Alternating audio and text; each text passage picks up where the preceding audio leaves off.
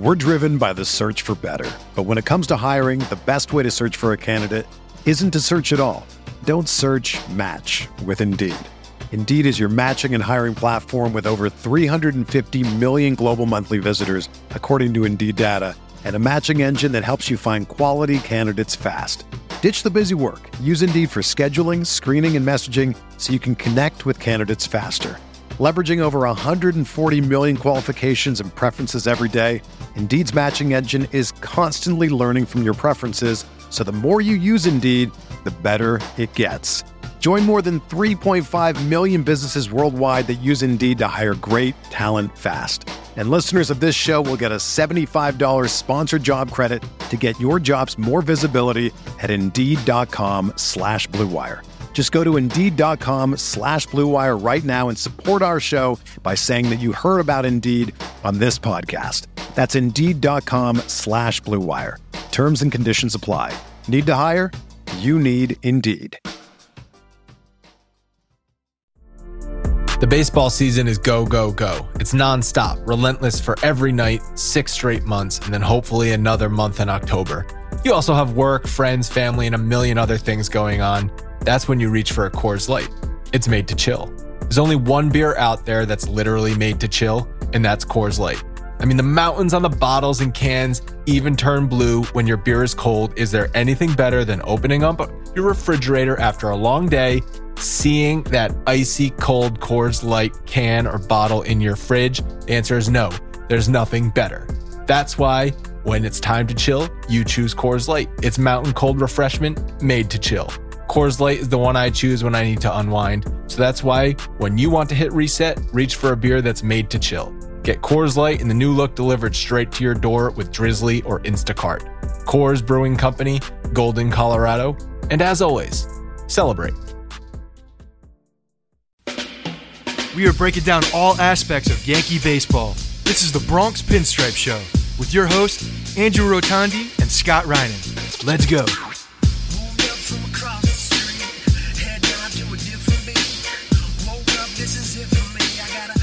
What's up, everyone? Welcome to the 500th episode of the Bronx Pinstripe Show. Today, we're brought to you by Indeed.com and BetOnline.ag. Happy 500, Scott. How you doing? Happy 500, man. Even though we've probably recorded well over 500, this is the 500th. Episode. I don't know. You you've said that before, and so little teaser for what we have in store for our 500 celebration. We we tracked down the first ever episode of, of from, this podcast from the archives, baby. From the We- we from the it- SoundCloud archives. I, I can't believe I found the password. It- it- it's, probably the same password used for everything yeah, don't, but- don't say that on here. but um, yeah, you're right. And thank you, Chrome. Even though Chrome tells me I have like 400, oh, you've been 400 getting that like, passwords oh, that are you- no good. Your life might be in breach. Yeah. Like I get I that like, oh, notification. like, ignore sleep. I'll deal with this later. yeah. Oh, my bank account information's on there. That's way too much work. Yeah. Snooze. Yeah. So we um because it, for whatever reason we've we've gone from SoundCloud to uh, what was the second Libsyn. platform called Libsyn, and then we were over uh, at Audio Boom, Mm. and then and then Blue Wire. So it's been like a four stage and two two places of. Blue Wire actually, because the first one was I forget the name of it. Uh, there was a different. There was one before um, Simplecast. So yeah, there's there's been five. So people who listen to this like that don't know what any of those words mean the point of this is when we took the podcast from those different places for whatever reason like the first two and a half months of the show just disappeared into the ether Right.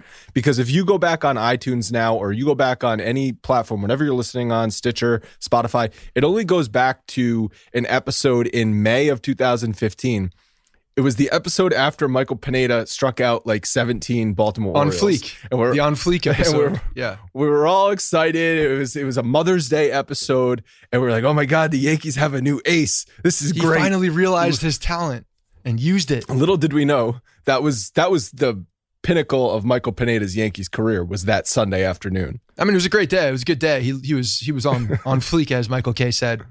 We said Right. there was one shirt made and uh, sent it to him to to Kay, uh, and he opened it on air like the the week after that. But that was um yeah that was that was a shining moment for Michael Pineda. That was see those those were the problem moments that I had with him because he would flash in the pan. He would flash and be Of like, course. I am dominant. I am a I'm six foot seven. I throw a billion miles per hour. I've got good life on my fastball. I've got good changeup. I've got good off speed. I don't remember what pitches he had, and but I suck eighty five percent of the time. But the one the That one time I'm good, 15%, I'm nasty. That was tantalizing. That was tantalizing 15%. But the but what I'm saying is those previous episodes just are not available to to people. And we've been asked, like, hey, where are your first uh, whatever it is, 15 episodes? I don't know where they are. well, they're on we SoundCloud. found we found them.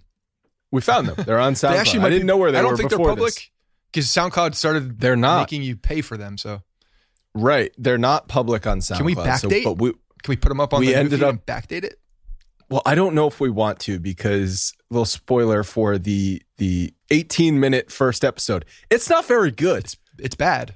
In fact, I don't know if we want to put out those first 15 episodes. Uh, but I'm glad we found it because it was a nice trip down memory lane. I immediately got flashbacks of recording it. We're going to talk about all that towards the end. Uh, but there's certainly some a lot of news that happened. yeah. over the And so we're gonna days. we're gonna tack on the first episode number one at the end of this episode as well. So as we as we leave the show, um, you know, after the after the the song the, our uh, our post post roll song, I can't talk right now. Uh, 500 episodes, you'd think I'd learn how to talk. Uh, we're gonna play that first episode. So if you uh, if you care and you want to laugh a little bit, go ahead, skip through it. It's it's kind of funny. It's amusing. Andrew Andrew's really bad in it. Well, it was the first podcast I ever recorded. Right. You had a, you had already recorded podcasts, so you I had like you 50 leg under my belt me. with a different show. Yeah, it's true. Yeah, so that's not fair. It's not fair, but it's true. Life isn't fair. Lance Lynn, that was big news. Well- that came out of nowhere. Not that he was traded because we knew he was going to get traded, or the, we knew the, the Rangers were looking to trade him. But him going to the White Sox came out of nowhere, and uh, for a price that I, I don't think is that crazy. I know some Yankee fans balk at trading Deivi Garcia or Clarke Schmidt, saying how no way, not for Lance Lynn, because they remember Meat Sweat Lance Lynn from from the Yankees, Who was actually pretty good. but he wasn't he wasn't top five pitcher in baseball, which No. is what he's been for the, the Rangers. No, and he wasn't even. I mean, he was barely a starter. He was a guy that was. He, Right, he would he, he, would come in. I remember he came in. Yeah, he did. A, he had a bunch of different roles. He was a he was a uh, a guy that was flexible, even though hot dog breath probably isn't very flexible in real life. It look, it was a good. Oh, the uh, so the breath. deal, the deal, the deal was for uh, Dane Dunning and then another what mid level prospect. Dunning was the number five prospect in the White Sox organization, ninety nine overall. If you're looking at pipeline, so if you're comparing the prospect rankings, you're looking at Clarke Schmidt um, at eighty three and uh, Deivi at 87 and pipeline respectively. So they're close, right? There's not that much of a Yeah. difference as far as like top 100 prospects. Here's the difference in perspective though, or just perception. Number five prospect with the White Sox, there's a couple pitchers ahead of him. He's gotten some time. Um, he's a guy that they they thought was going to be good. Another guy that came over in the trade to uh, the Nationals for Adam Eaton. Oh, by the way, who they just signed as well. So that the band is back together over there. But Dunning, um, so Dunning had some major league experience, but it's not like he he wasn't the number one prospect in the system. And I think that when Yankee fans are looking at Clarke Schmidt, Deivi Garcia, obviously Deivi Garcia won over some hearts and minds right at the end of the season, and and we've been hearing about him. You've been hearing about him for a while. Clarke Schmidt, not so much, but he's our number one pitching prospect, number one prospect if you don't include Dominguez, who's you know 15 years old with the with the body of a 28 year old. I get what you're saying. So so but what you're saying is Clarke Schmidt or Deivi Garcia is more important to the Yankees than Dunning is to the White Sox. And that might be Correct. true. But as far as quality of prospect goes, they're basically the same. Essentially the same, yes. As far as the rankings, So- yes. so from a, a league wide perspective, from an outsider looking in, if it was Clarke Schmidt or Deivi Garcia, not both, or for Lance Lynn, that would be a exactly comparable trade. And I think uh, what I thought in my GM plans was was what was going to happen. I had Clarke Schmidt and a mid level prospect for for Lance Lynn. You had um, Miguel Andujar and Domingo Germán Yeah. for Lance Lynn. A little bit different, actually, probably depending on the, what you look at. If if you're looking at major league ready talent, you gave up way, way too much in that trade. But if you're looking at prospect talent, then then I gave up more in the trade.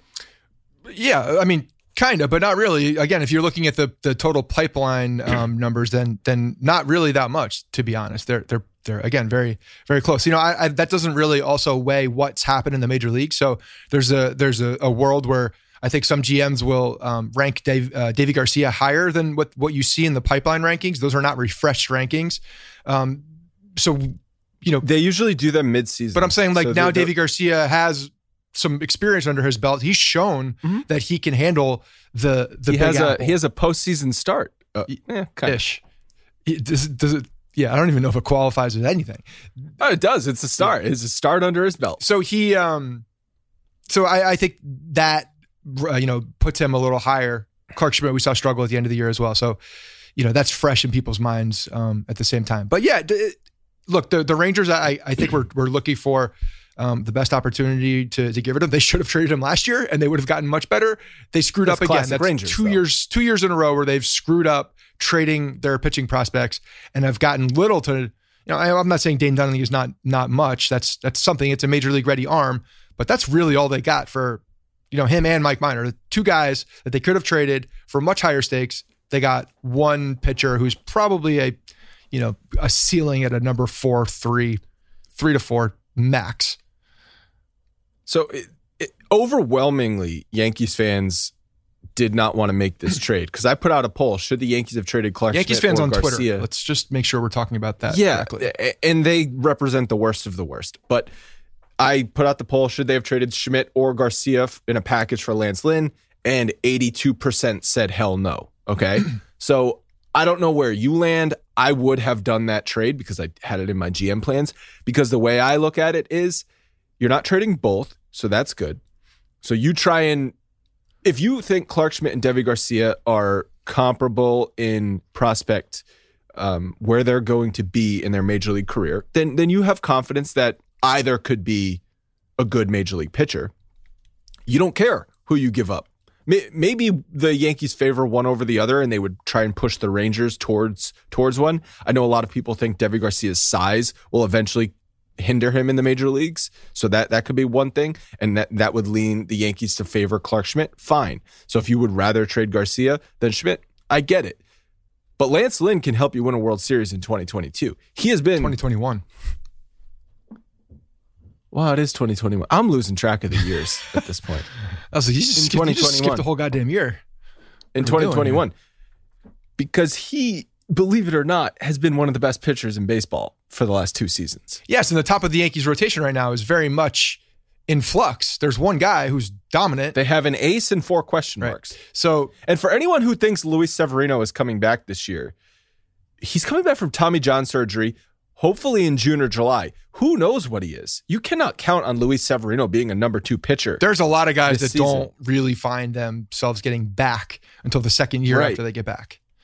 So that Montgomery, that first, Montgomery's kind of one of that them. That first you know that first bit when you when you're when you're back on the team um it yeah we'll see what happens with him but but i'm not expecting you know vintage severino. I don't even know what that is but peak severino. You know that's 2018 maybe 2000, we've already seen peak it's possible we've already seen it but 2000 it's very i think it's more realistic to understand and, and to, to set expectations for 2022 which is actually not next year uh, is the year that severino is you know i'm circling that year as as his you know, we'll see what he is at that point. We'll see if he's fully back. How, if do you, uh, what do you think the Yankees' window to win a championship is? Realistic window to win a championship. Well, I, I think it's look. We we talked about this in the GM plans, and I I emphasized the next two years. And the reason I emphasize the next two years is because of what's happening in arbitration. Guys are going to be signed.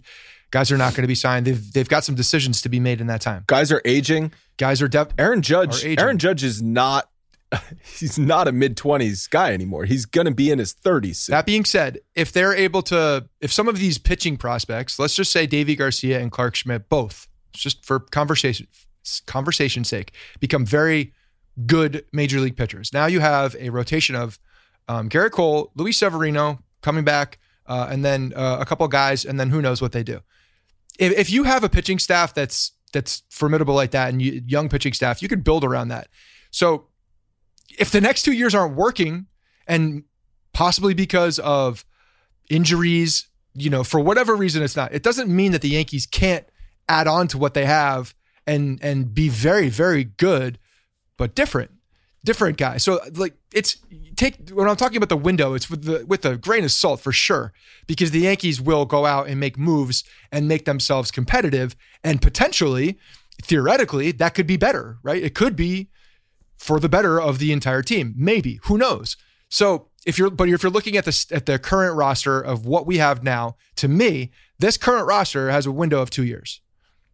Yeah, it, maybe it's a little longer because I kind of compare it to 2009 when the Yankees went out and signed CC Sabathia. And they got four years of peak Sabathia as their prime window 9, 10, 11, 12. They went to the ALCS in 2012. So, of course, they were still in the championship window. But then the wheels fell off. So the Yankees signed Gerrit Cole to a massive contract in 2020. So 20, 21, 22, 23, maybe 24. But it's really maybe just till 2023. So three more years.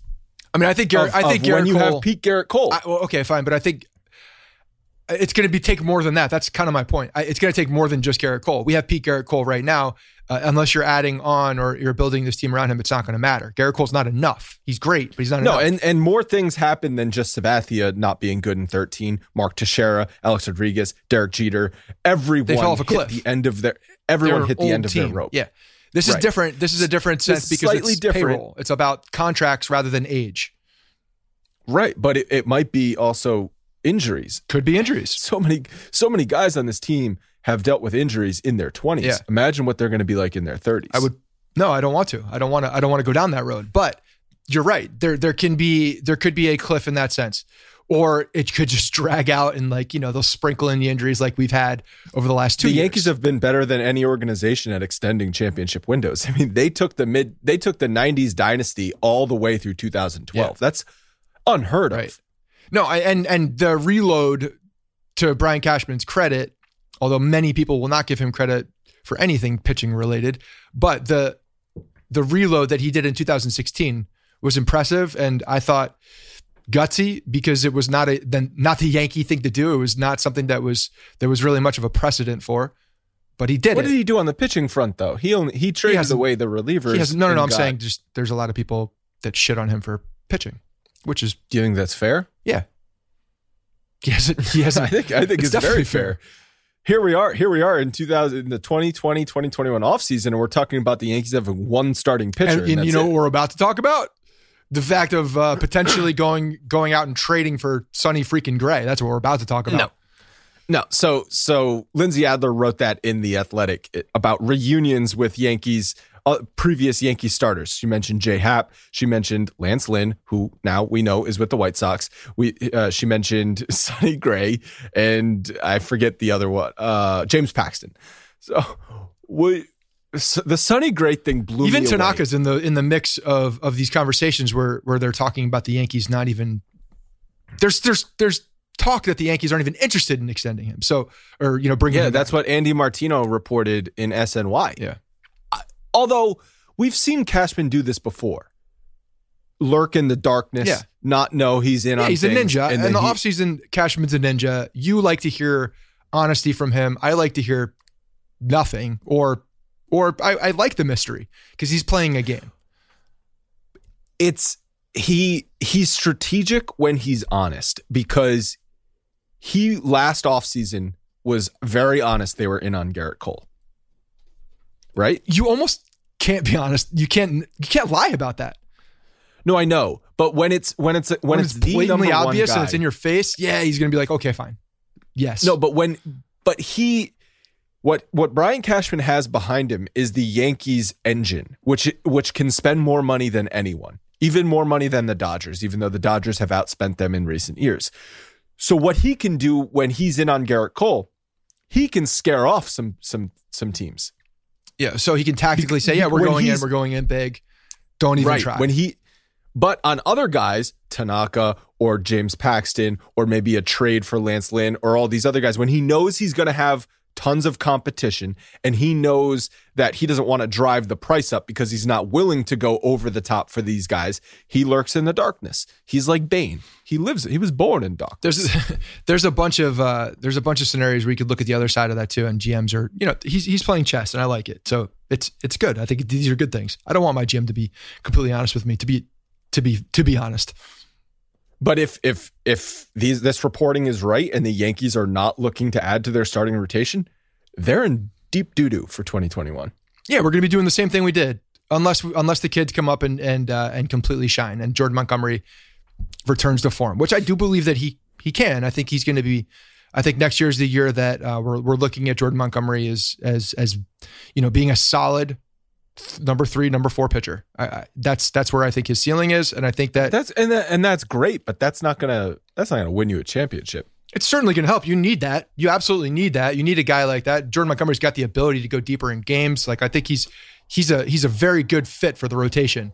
Uh, so, you know, I, I think that they believe that he will be you know fully healthy and back at that point. Here's Here's what Lindsey wrote in The Athletic in her article about should the Yankees bring back Sonny Gray or James Paxton. The Reds appear to be salary dumping this offseason, particularly evidenced by the trade they made on Monday to send closer Raisel Iglesias to, the, to Anaheim for a light return. Would Gray be available on the trade market? Seems likely. No. Would he even remotely be a candidate for a return to New York? Conventional wisdom says no, but a lot can change in a few years. And I just have two words for you Javier Vázquez.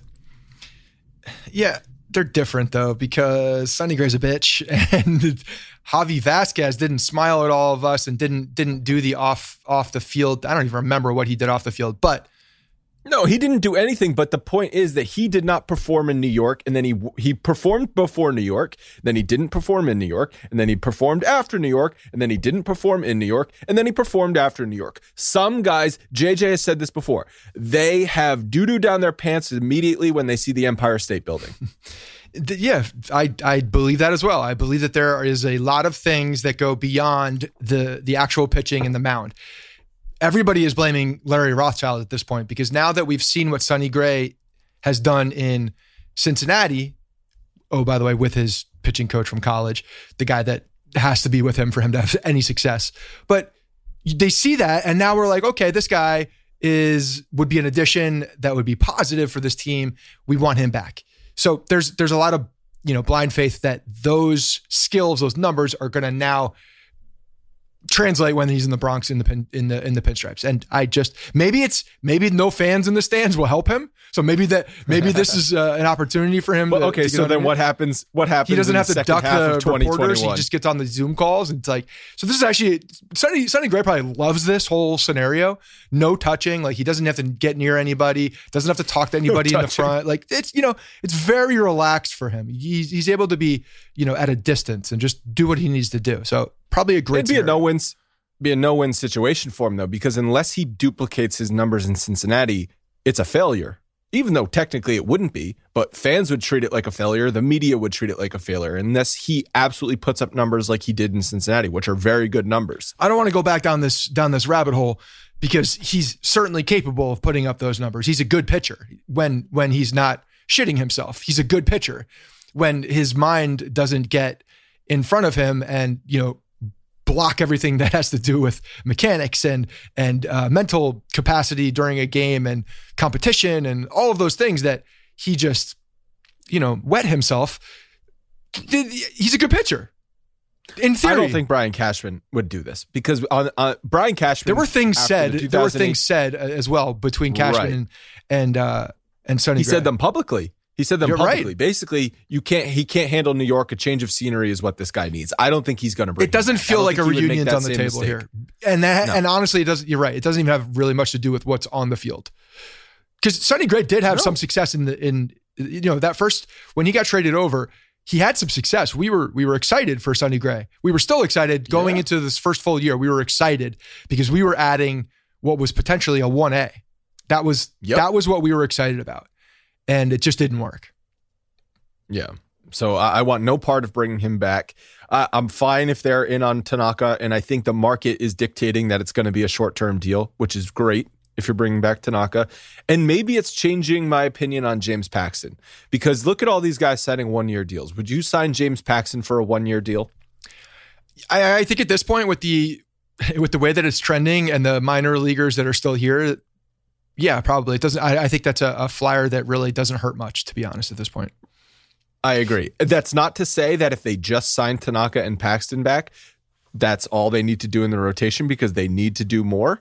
But I think because you can get them for less than maybe you would have in a normal offseason, non COVID, non CBA, all that kind of stuff, you kind of take advantage of the one year deals on those guys. And if it doesn't work out, it doesn't work out. You just move on. But it's it's insurance depth, basically. You want to hear something completely sick? It's just always. It's it's bad. I wouldn't hate if Sonny Gray came back. Oh, what? I'm like a masochist because I hold on because I still because I still see the you... because I still see the potential.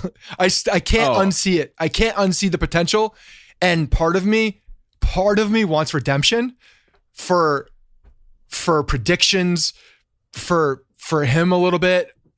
I know what this it's is. It's sick. It's it's this sick. It makes bad. me I no, I don't even like saying it out loud, but part of me, part of me will be like, okay, I, I maybe wouldn't say that out loud if it happened, although I just blew blew that right here, but yeah, part of me would be part of me would be like, okay, this is something. Let's see what let's see what happens here. Maybe it's a train wreck. I just I like watching train wrecks. Maybe that's it. It's like looking that's at it. you know that's the freak it. show. You just nailed Can't, it. You you want to see the train wreck again because you know the podcast con- uh, content that would come out of that. No, Endless I don't. I don't know why I would like that because it, it drove me insane. It really it would drive me crazy. It would drive but me. But you'd crazy. enjoy it this time because you know it's going to happen this time. No, but th- that's my point. Is that I I will part of me will believe that it it won't happen. That actual talent will overcome, and that he's a professional athlete, and that he would, you know, do the things professional athletes do and not shit themselves. He's he's great. Look, he has proved also. There's there's a there's a connection here with um CC and Ruocco, like through the podcast, I think and it feels like there's that CC. I feel like CC could talk him back if there was any hesitation. I feel like CC could be like the um, you know, the olive branch almost. He could he could repeating the same mistake over and over again is the definition of, of insanity, yes. and bringing back Sonny Gray would be the definition of insanity. But you may have just talked me into being insane because it's really a win-win situation. You just said it was lose-lose. You just said it was a lose-lose situation. And now I've literally changed. a minute it's ago. A lose, no, you no, said it was lose-lose. It's a lose-lose situation. Lose-lose situation for Sonny Gray. Or I said no-win situation. How does something Sonny go Gray. from a lose-lose to a win-win like like that? No, no, no. Listen, no, no. It's different. For Sonny Gray, it's a no-win situation. For us, it's a no lose situation because either he shits his pants and we get to crap all over him again, or he's good and it helps the Yankees win a championship. I, I win win. So I think it's it. Sonny Gray definitely has some uh, opportunities to win here. I don't even think he needs to be as good as he was in Cincinnati. He needs to be not as bad as he was here. And also, it, it, no, he needs to be very close to what he's been in Cincinnati, or else people that's are fine. like, "See, he can't handle But listen it. to this. I think the value is going to be there. And again, you know, I'm a big value guy. I'm a toolsy guy, and I'm a value guy. And yeah, what's his contract? This is an, actually, I'm this is an opportunity right to go in, and I think probably get some value. Maybe we make a trade for the pitching coach too. Like I don't need well, what happens to Blake? Mike Mike Blake can go back to you know coaching high school ball up in outside Boston somewhere. I, I don't really give a shit what he does. So Sonny he can grab Gray a chair a with three, the nerds. He signed a three-year, thirty. Hold on, I yeah, it's ten plus three-year, 30 30.5 million. Ten million dollars. 10 million a year. God, that's cheap. It takes it takes him through 2022 and then there's a 12 million option on 2023. So in fact, it's actually a pretty good deal. There's value there in the contract as well. So if you can capture some of so that. You're going to have to give up prospects for him because it's a valuable contract for what he is. And there's no way the Reds are, go- if they're going to trade Sonny Gray, there's no way they're going to trade him now to the Yankees. Uh, it, let me let me rephrase this. There's no way they're not going to trade him for prospects as well. It's not just a salary. Oh no, no, no for sure. It's not that much salary. Absolutely, this is going to be a prospect deal.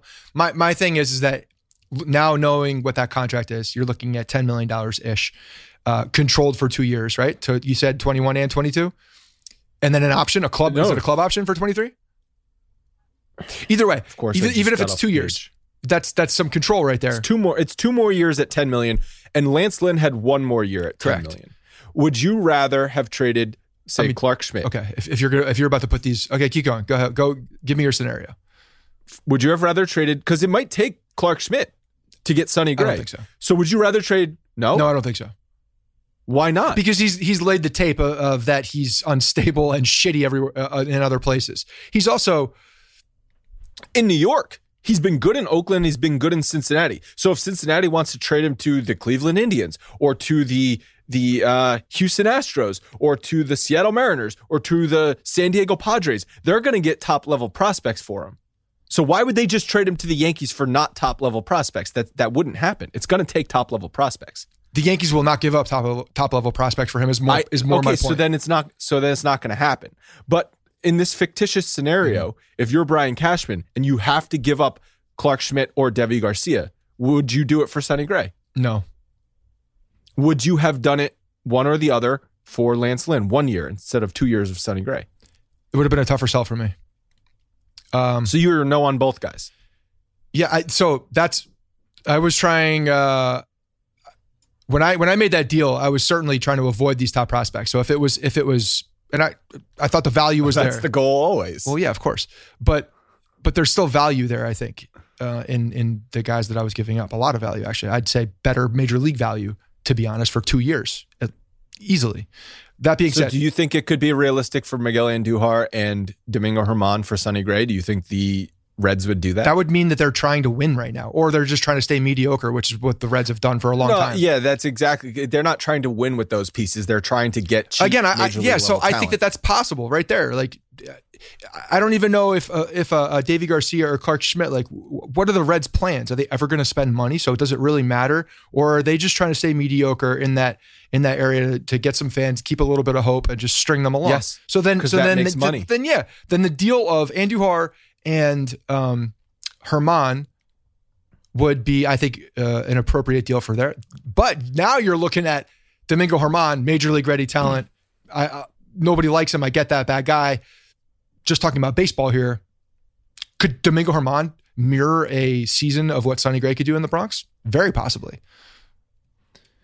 when I was when I did the recent episode with Andy Martino, we talked about um, teams that we we kind of talked about that mailbag question that we did about uh, which teams get the most bang for their buck on spending. Yes.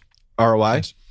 And and he even said the teams that win the World Series don't get their the most return on investment. It's the teams that just make the playoffs. That gets you the most return on investment because that keeps fans engaged year after year. You get high ratings through September, you get playoff shares, you get playoff attention, you get playoff merch, all that kind of stuff. So the Reds, from an owner perspective, yeah, winning a World Series would be great and all, but they're not going to spend to do it. So I'm just going to spend enough to be competitive in September and make the playoffs every four or five years to keep fans engaged. So that's might be their goal, Yeah, they're not doing that which either. Which is why they're not going to sign. Which is why they're not going to sign Trevor. But they just made the playoffs last year. I know, but it wasn't four years before that. I mean, saying the gap's been longer. So yeah, if that's the new plan, then okay, let's let's see what that happens. But they they added talent. They they added they added contracts and then they dumped them. They're weird. If you look at the, You can't be in the middle. I don't know what they do. In the middle the, is way the that they the way that they uh, operate their baseball operations is a is is very strange for me. Um, but look, at the end of the day, I don't even want to talk about this anymore. I'm sick of talking about Sonny Gray. At the No, you just at- said you want at Sonny the end Gray of the day, I want him back. Uh, and I don't want him back. I'm saying I would if he came back, I wouldn't hate you it. wouldn't hate it. I wouldn't hate it. You sick son of a Yeah. bitch. The last rumor that I've seen is Zack Wheeler, and I guess the the Phillies are potentially interested in dumping some payroll. So he signed a five year, $118 million contract last offseason. He was pretty good in 2020, 71 innings, 2.92 ERA, 3.22 FIP. I'd say that's very did good. not but he didn't strike out a lot of, of batters. 53 strikeouts in 71 innings so less than a strikeout per inning. For a starting pitcher that's less concerning than for a reliever because you can live with ground balls and stuff like that. But others others have said mainly the nerd community have said that that was a fluke. His 71 innings are a fluke and if you if he had pitched a normal season 185 innings his ERA and FIP were, were going to start inflating because he doesn't strike out enough batters because that's all teams want now is strikeout guys Well- I don't necessarily agree with that. I think ground ball pitchers can certainly live in the launch launch angle era. You keep the ball on the ground, you're going to limit damage today because no one strings together hits anymore. You're also you're also going to get through games. You're also going to eat innings if you get Eat ground innings, balls. Give me a exactly. ground ball guy all day long. now, is that worth $24 million a year? I don't know. Well, I also think he's got more. He's shown more um, strikeout ability as well. So I think he's got. I think there's some some different things happening there. Look, first of all, I, I I've also seen the Phillies ownership completely rebuff that and say it's none of that is true. So who knows what to believe on that on that front? Because they were also floating that oh now we're going to trade Bryce Harper who signed a 40 year contract. Doesn't he have a no no no uh, Probably. no trade clause? Yeah, he that was probably the whole controls he it. wanted to do. but but he's a Yankee fan. He's a Yankee fan. So Right, he would waive it for the Absolutely. Yankees. Giancarlo Stanton for hold on, Yeah. is it Giancarlo Stanton for Bryce Harper? Or is that the rumor? straight up, Haven't heard that one. Before. straight up. Uh, yeah, as if the as if as if the Phillies are that stupid. They are. So, it's less years on the, the- contract. They'll they'll get out from underneath it much faster. It's a better deal for them. Yeah. Less years, but you know the guy doesn't play. So, Oh, Don't That's don't tell them that. so the article was written by Joe uh, Joe Giglio, who was on our podcast when we previewed the Phillies. So I, I wanted to mention it, but his proposal in the article was Aaron Hicks and Michael King for Zack Wheeler. Does he know how much Brian Cashman loves Aaron Hicks? Does he know that that would not make the deal? Why would that deal happen? He's- if it's a salary dump, I would do that tomorrow. I would do that yesterday. of I would do course that five times. Go. you would. Yeah. but Brian Cashman, Oh, he, uh, Brian Cashman would Aaron do it too. Hicks. Brian Cashman would do it in a second. who's going to play center field? Somebody. Brett Yeah, Gardner. Brett Gardner. Let's go. Don't worry about it. this is just a long Well, way. no, then This they go just a- out and get Michael Brantley and they shift some things around and now we're good. this is the long way to get Brett Gardner back on this team and playing every day. That's the that's the whole goal of of, of Brian Cashman today. If that deal was offered, so help me. If, if It would it would never it would be never be offered. only if the first of all they're not going to do it. Any GM who makes rash decisions after 2020 shortened season is an idiot.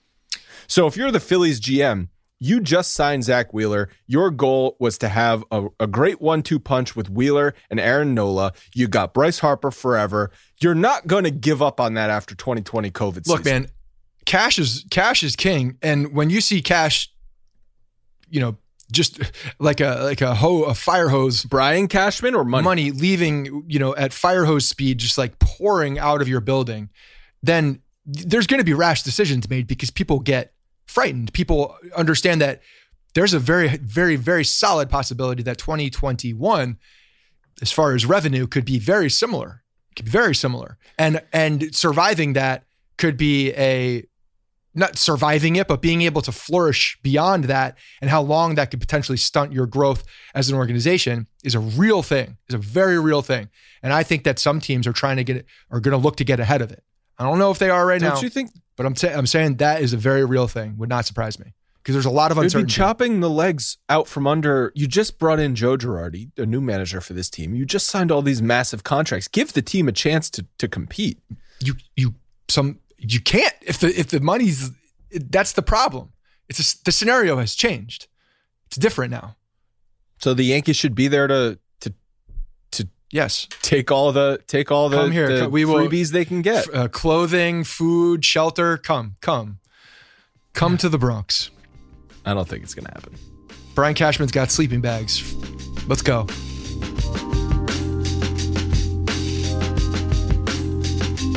Hey guys, 2020 has already reshaped how we work and it's almost over. Businesses across the globe are challenged to be more efficient, which means every single hire is critical, and Indeed is here to help. Indeed is the number one job site in the world with more visits than any other job site, according to ComScore. Indeed helps you find quality candidates quickly so you can focus on hiring the right person you need to keep your business going. Unlike other job sites, Indeed gives you full control and payment flexibility over your hiring. You only got to pay for what you need. You can pause your account at any time, and there are no long term contracts. And now, Indeed's new way of matching you with candidates instantly delivers a short list of quality candidates whose resumes on Indeed match your job criteria that you can contact the moment you sponsor a job, making Indeed the only job site that you can move as fast as you do. Right now, Indeed is offering our listeners a free $75 credit to boost your job post, which means more quality candidates you will see and fast. Try Indeed without free $75 credit at Indeed.com slash BlueWire. This is their best offer available anywhere. Go right now to Indeed.com slash BlueWire. Offer is valid through December 31st. Terms and conditions apply. Football is back in full swing, and you might not be at a game this year, but you can still be in on the action at Bet Online. Bet Online is going the extra mile to make sure you can get in on every possible chance to win this season. They have game spreads and totals, team player and coaching props. They give you more options to wager than anywhere else. Their website is clean and easy to use. There's tons of options there for you. You can bet on sports, there's live betting, casino, live casino action, racebook, poker, esports. There's contest promotions. You can you can do a number of things on the website. I really suggest you you check it out. Bet Online's been with us pretty much this entire year. So supporting them is a way of supporting Bronx Pinstripes. Head over to Bet Online today and take advantage of all the great sign-up bonuses. Don't forget to use promo code BlueWire at betonline.ag. That's BlueWire. It's all one word. Bet Online, your online sportsbook experts.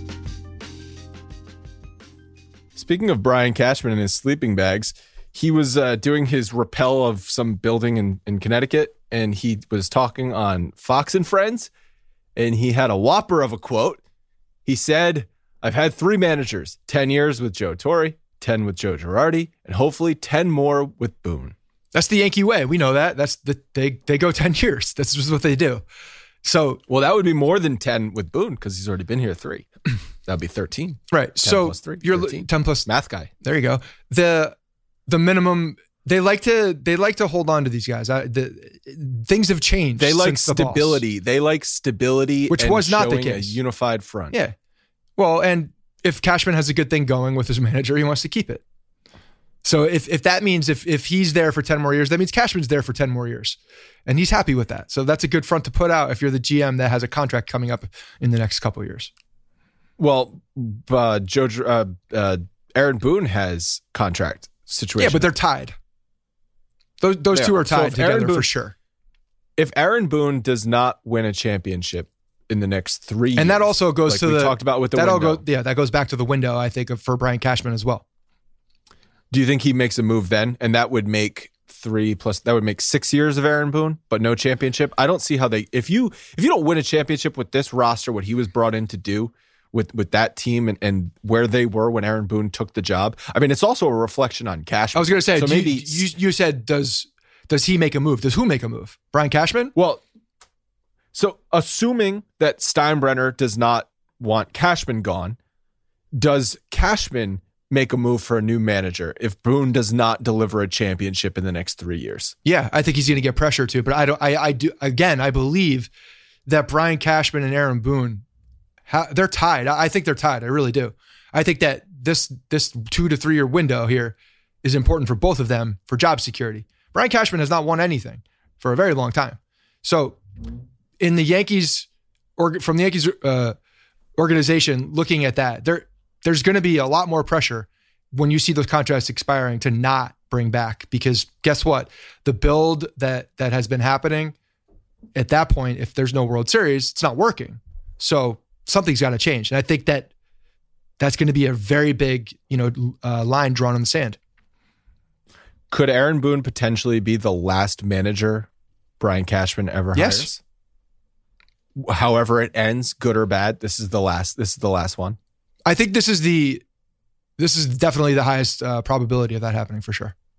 Cashman's Yeah, coming to a point now where it's you know you're looking back like hey, Shit or get hey buddy, it's been a while. Hey buddy, it's Yeah. been a while. Like the leash has been long. You know, it, it should have been long. It should be long for him. I think he's done a good job overall. I think there have been some unfortunate scenarios. They were so close, like so close, so close last year. You know, making it a couple rounds. they were never as close as they were recent in recent years than under Joe Girardi. 2000. You're right. That was that was the year. The um, yeah, you're right. They were one win away from making the World Series in 2017. They got to within two wins of making the World Series in 2019. But last time I checked, I just said I was a math guy. Two is greater than one. Well, and 2017 was also an uh, overperformance. So it was. It, but it was, but it, whether it was an overperformance or not, it was still under Joe Girardi. Aaron Boone took that overperformance. That that's more my point. I, He I'm, was- I'm trying to credit Girardi with that one as well because I think well, one that was a crazy postseason. There were a lot of things that could have gone, could have could have gone badly and changed the course of what that did, uh, of the way that it came. Like the fact that they got that far was uh, impressive. against a team especially that after Girardi that was screwed coming. the pooch. And uh, you know, and and very well almost blew a series in Cleveland. There were- there were a lot of things that could have gone wrong there, and we would be talking about Joe Girardi in his last year very differently. Um, and you know, as we were talking about it then, the decision had already been made that there was no Mm-hmm. You know, that was not going to happen. The tenure was over. We were they were moving on. Even before the playoffs started, it was over Yeah. in the summer. So, which was which is a crazy thing to say when your team is, you know, one game away from a World Series. That's why I think Brian Cashman was secretly, secretly rooting against the Yankees to go to the World Series because I don't think he could have made that move if they go to the World Series. yeah, and maybe that would have been the best thing for him, but that's not the case. That's not the way it played out. So yeah, I do believe that he went to bat. Uh, Aaron Boone was certainly an outlier for a candidate, no major league experience. That's a ballsy thing to do. Some would say stupid, some would say ballsy, but Brian Cashman made that move. That was a Brian Cashman move. So if if this is not working out, the talent was not the problem. They had the talent. I know injuries have, have played the, uh, into what's happened here, but this is what this is what's uh, you know putting me on to, to say that Cashman and Boone are very tied. Definitely. And speaking of injuries, Gio Urshela had surgery. He had a bone chip removed from his right elbow. This was not a surprise because he missed time this season In August. with the bone chip in with in his elbow. And it's a three month timetable, which takes him right up to the start of spring training. And the obvious question is, why didn't the surgery happen in October? Hell, why didn't it happen in November? It happened in December. Yeah, I mean, so what they're saying is that there was no discomfort at the end of the season. They knew it was there, but there was no discomfort, so they didn't feel like it at that point needed to happen. And then I guess, you know, when he started working out or whatever, you know, started throwing again, started hitting, he started feeling something, you know. He he he feels it. There's there's a little bit of either discomfort So sick of hearing he that. just- Aren't you so sick of feels it. hearing that?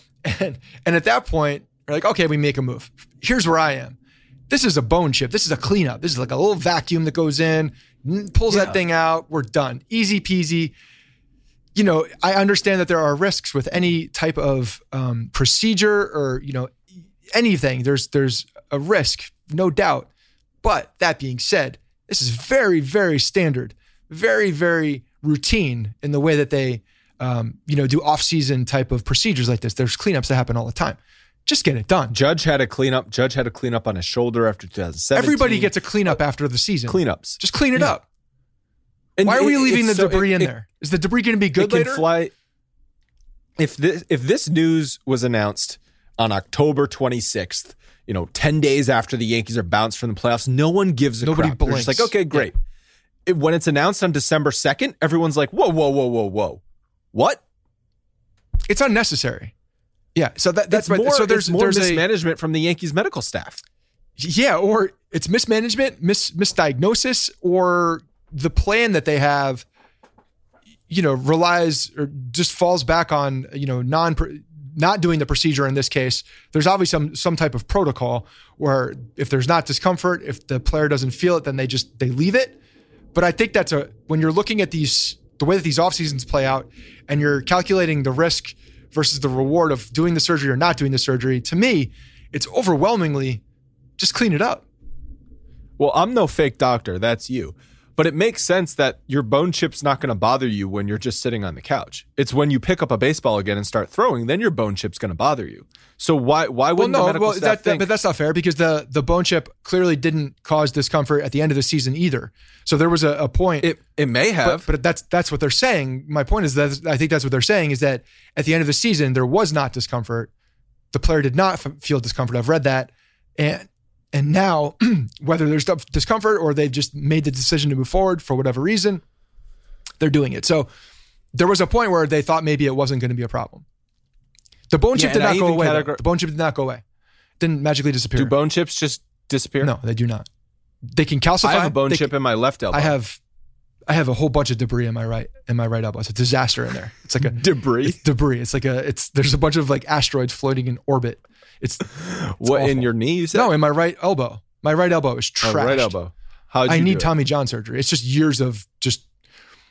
It, I think it all. To be honest, it all stemmed. because you can't make the throw from third base. And No, I can make anymore. those throws. It- I can't throw. I if I try to um, play racquetball or tennis or anything like that, torched, just done within like five minutes of playing. I can throw a ball from shortstop, no problem. It doesn't. If I let one go occasionally, or if I throw like, you know, So three it's quarters. the it's more the whip of the elbow because you said tennis or racquetball. That's more of like a forearm elbow motion It's- than a throwing motion is more shoulder rotation. No, it's more it's more the three quarters. So if I'm if I'm going down, if there's torque on the elbow, because torque happens on the elbow when you start throwing from any other spot other than over the top, right? So over the top, hmm. elbow below your shoulder, your elbow's protected. It doesn't get very much torque.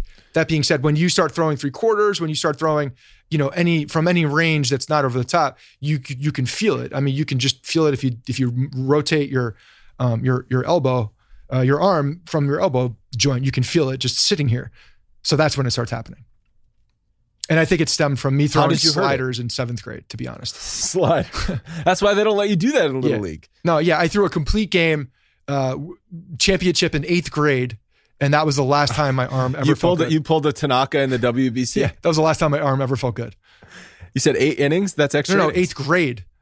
Oh, eighth. this grade. is yeah. They, they, I was just like they, they just let me go. I probably threw 200 pitches? pitches? I don't know. you, you pulled it. It was like Cone in the '95 ALDS. yeah, it was probably not pitches. 200 pitches, but it was, um, you know, I was definitely throwing uh, off speed. There are people that say that that doesn't affect it. I don't believe them. Yeah, when your arm's not fully developed as a as a child, it's gotta it's gotta affect. for sure. I was not. I, I definitely uh, blossomed and bloomed later too. I was a But so, small like kid. Gio Urshela, you managed it for the last 30 years. yeah, I, I could play baseball with it. I, I could only pitch like one or two innings when I would play in like the adult baseball leagues. I could only throw one or two, and then I wouldn't be able to lift my arm for a week. Uh, but then, and I I was able to get through racquetball and tennis for a while, but it's gotten to a point where I, I can't play anymore, which is a goddamn shame. So I need Tommy John surgery, and I'm gonna get it. I might get I might get John it this surgery- offseason, to be honest. Tommy John surgery, I thought is a ligament thing. It's not a cleanup debris thing. Oh, I think my ligament's torched. I think my ligament is Are you actually going to get Tommy John surgery? You're going to go to Dr. James Andrews? You know what? You I'm not going to Dr. James for the Andrews. good of this I should have. I should have done it two months ago. This is a bad decision on my end. You should do this for the podcast so you can tell your experiences, and then people can understand what it's like to go through Tommy John surgery. I think it might be my duty as the doctor on the show to do this. To be honest, you should operate on yourself. the I I want I, I very badly want to get Tommy John surgery, and and I feel like I'm talking myself into it because I want to play I want to play racquetball and tennis again. I I enjoy it. I feel like those are two sports that I could get old with. Those are I those are great better sports. off learning how to play racquetball with your left arm. No, I wouldn't be very good. I I was I was actually pretty good at racquetball, and then Pull a Billy Wagner. I don't have the ability. My left arm is trash. I, I just I'm I'm not very coordinated with it. I will fully admit that. The so I'm gonna do. I just talked myself into it. It's this is this is gonna happen. I'm going to the doctor Nice. like next week. I, I got my bone chip in my elbow by saving a kid's life. So I was skiing and coming to the chairlift, and there's just this kid. Like I'm not going that fast, and I'm an experienced skier, so I'm I'm not like worried about Excuse being me. able to. Excuse me. I'm not. I'm not. Not to toot my own horn or anything. I'm not worried about needing to stop short or anything. But then all of a sudden, this kid just comes barreling out of control, like from my right coming across. And if this kid doesn't stop or I don't do something, I'm gonna run into him. And and, and this kid has to weigh like 35 pounds max. So I'm just absolutely absolutely gonna kill this kid if I hit him. So I do like this somersault to try and like go over him because that's the only way. And I just land right on my elbow on some on some hard snow slash ice. I knew immediately. It just felt terrible. And I can feel I can feel it. It's a little bone chip. Yeah. And every now and again, I'll do something. I'll lift, I'll lift something up, or I'll move it a certain way, and it just freaking hurts. So I know what Gio Urshela is going through. I need some cleanup. I, I think I legit Maybe I have I'm a torn. I think I have a torn ligament in here that's just uh, healed by itself, and it's just not the right way. And there's scar tissue, and there's just a bunch of trash in there as well. Um, do you know Campgaw? Camp golf. Campgaw, the the mountain in in Mahwah. It's like you know five minutes from where you're living right now. There's a there's a No, there's a mountain. It's, a, it's not a It's a mountain. It's it's a it's a downhill slope. It's a small place to go skiing. Oh, it's skiing. Yeah. Anyway, my uh, my cousins would they they ran Campgaw for a long time, and they they ran the uh, the ski team and a bunch of stuff there. Anyway, we will go to Campgaw. I am not a skier. I've they've tried to get me to ski occasionally. Uh, like six or six or seven years ago, I went with my brother, and I was the guy that was barreling ass down the hill. It, Campgaw gets iced over very frequently, and it's just a, it was just a freaking ice ramp. It's just just a, a, a medium sized hill, yeah. with, with pure ice, solid ice. I could not stop.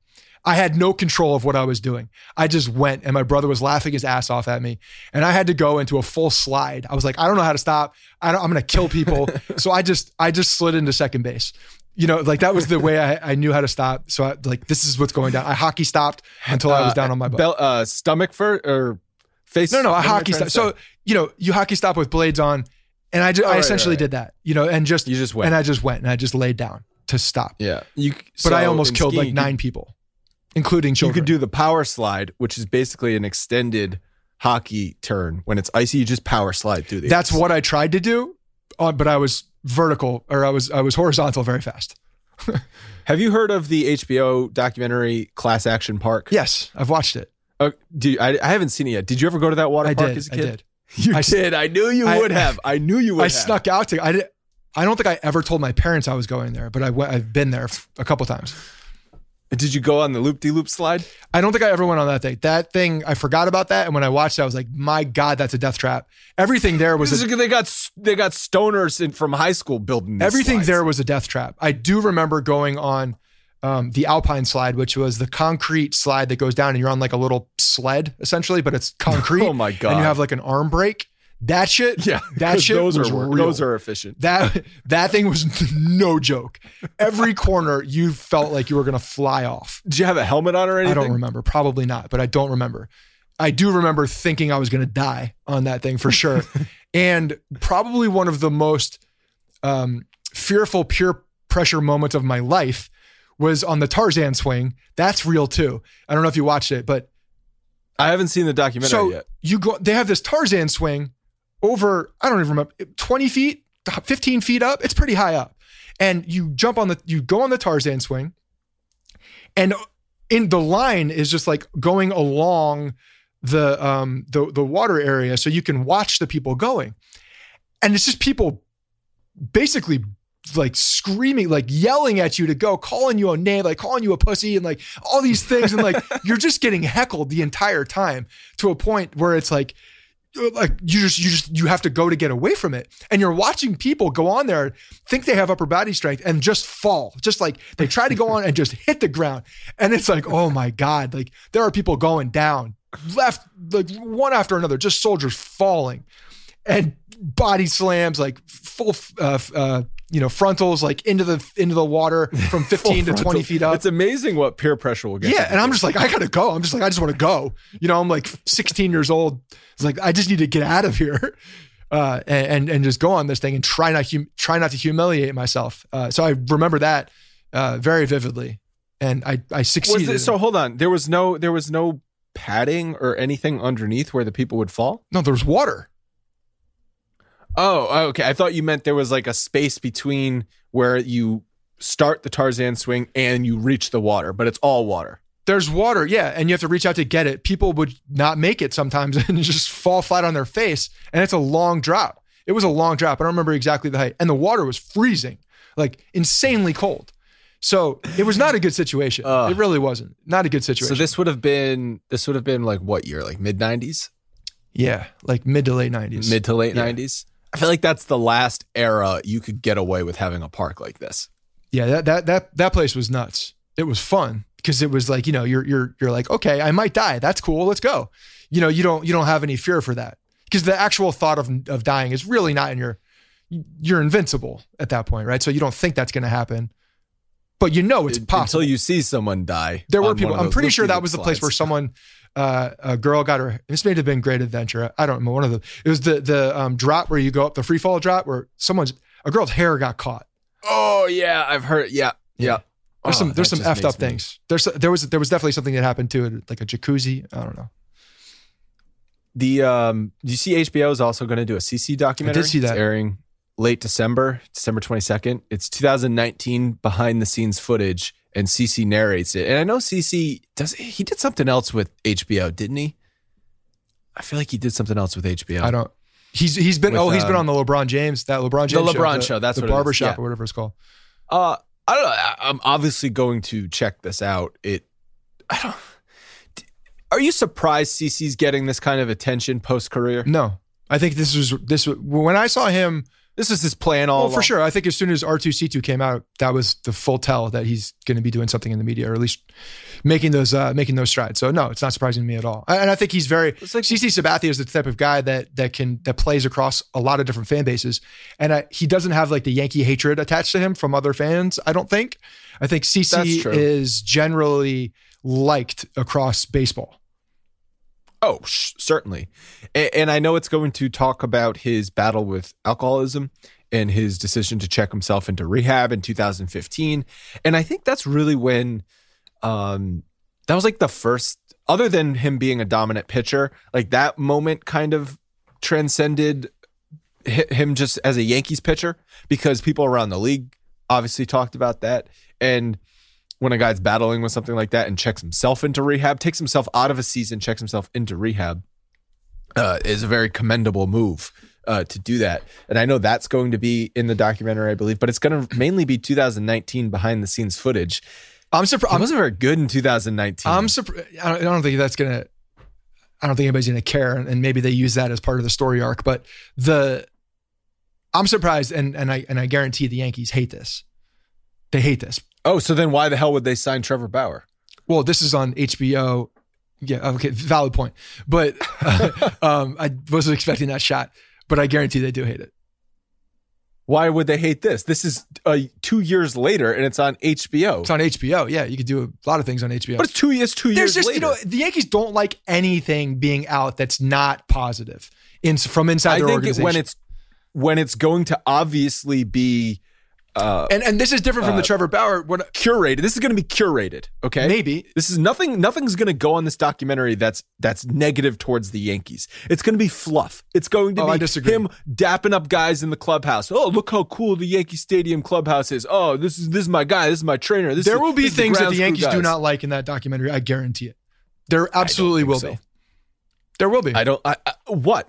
Just just little things that they are they don't want to be out there and that's where trevor bauer is a little different in the sense that trevor bauer puts himself out there as a personality that's different this is going behind the scenes and like and like doing some things that i don't know there's there are people in the yankees front office that i think get very uncomfortable when you start talking about behind the scenes in This general is going to be behind the scenes CC, not behind the scenes Yankees. but there's going to be elements of that Nah, I disagree. We'll find out. We will Uh, find out. December We'll- we'll what second. We'll, we'll talk about it. Uh, we'll talk about it, obviously, but I don't think there's going to be anything in here that the Yankees dislike. Whereas I think Trevor Bauer, the guy will be vlogging from the shitter. There'll be things on there that the Yankees do not. do like. you think i see I, I fully expect a randy levine comment around this hbo documentary that's what i'm expecting Uh, does anyone listen to Randy? No, Levine no, they don't. But I'm just saying, I expect a comment.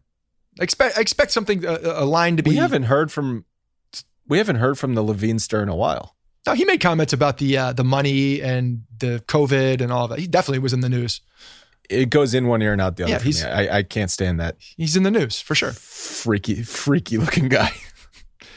All right, let's get to the 500th episode. We again will play this at the end. A couple things I want to mention though. So I do say it in the episode. We recorded it on February 11th, 2015, but the episode came out in mid March of 2015. I didn't have my microphone set up correctly, which I noticed immediately and I remembered we figured out after we recorded this first episode.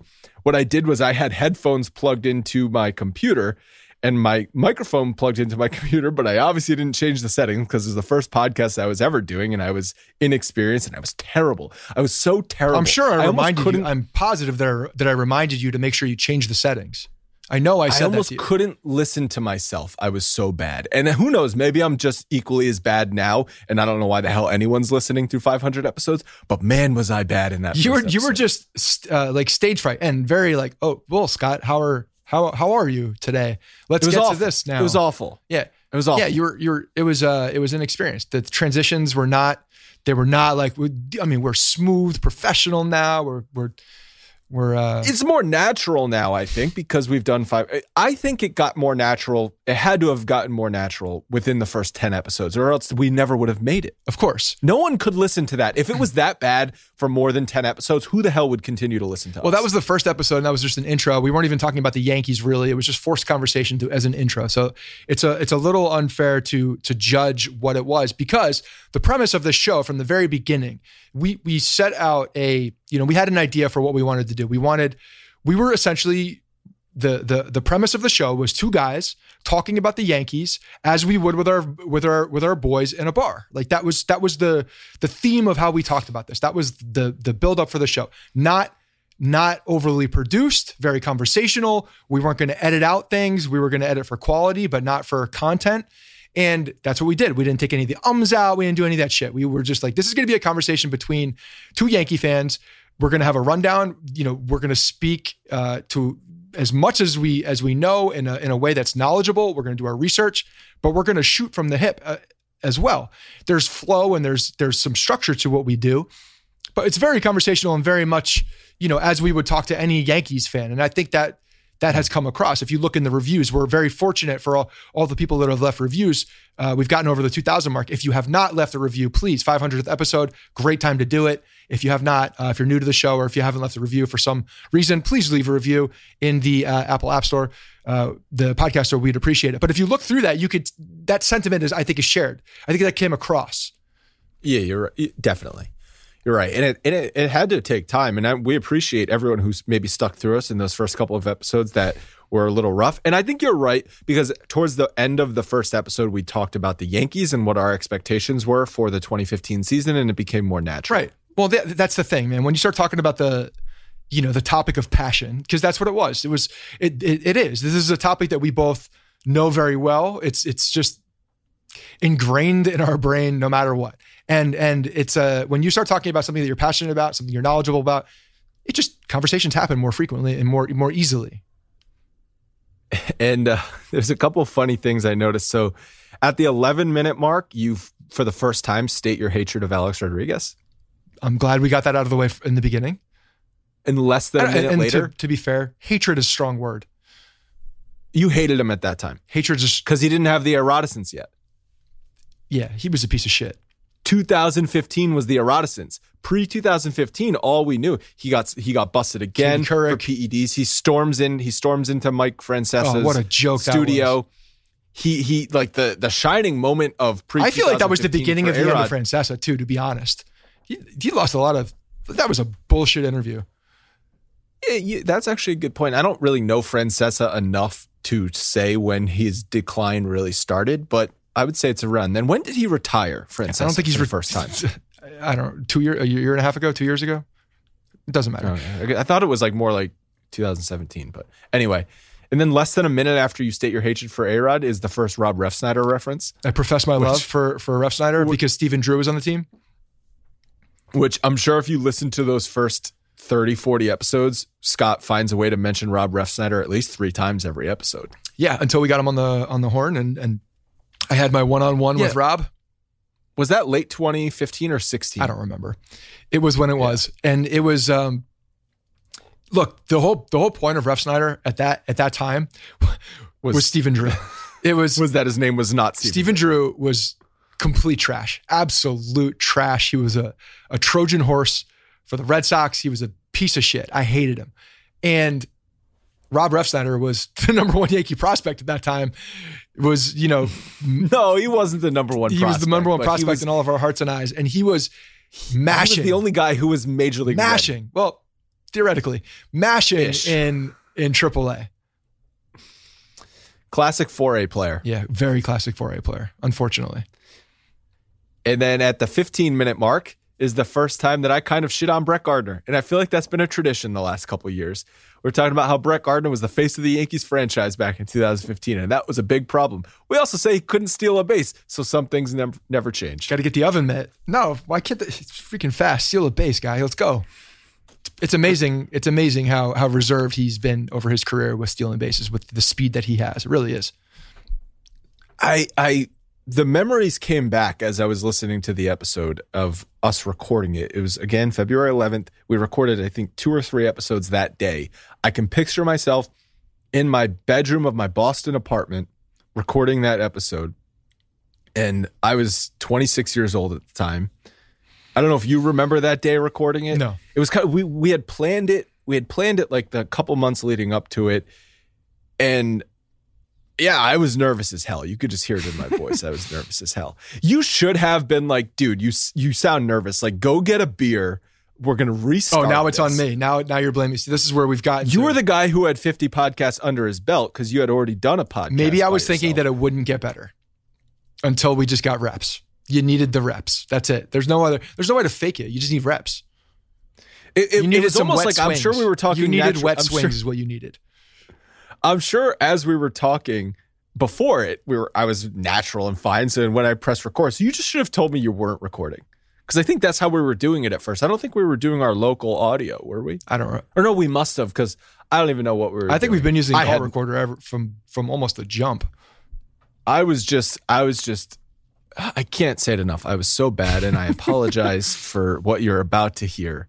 But it really has come, it's been a long road since 2015, 500 episodes. Thank you so much to everyone who out there is listening. If you've listened to every episode, like standing ovation for you. Thank you. I know some people found us at different points. Some people have found us over the last couple years as we started doing more episodes it would not be we would not be sitting here recording our 500th episode if people weren't listening. I mean, that just goes without saying because if you're just putting it out into the ether and no one's listening, there's no way you reach 500. Well, and So- the other thing is, is that we've one thing that's been you really is what I'm trying important for us is that we've taken a lot of the the relationships that we've had online and and now we've taken them offline. We've taken them to in real life when with the with the game experience. So a lot of the people that listen to the show, we've met. We've met a lot of a Mm-hmm. lot of fans at the games, and you know become very friendly with them.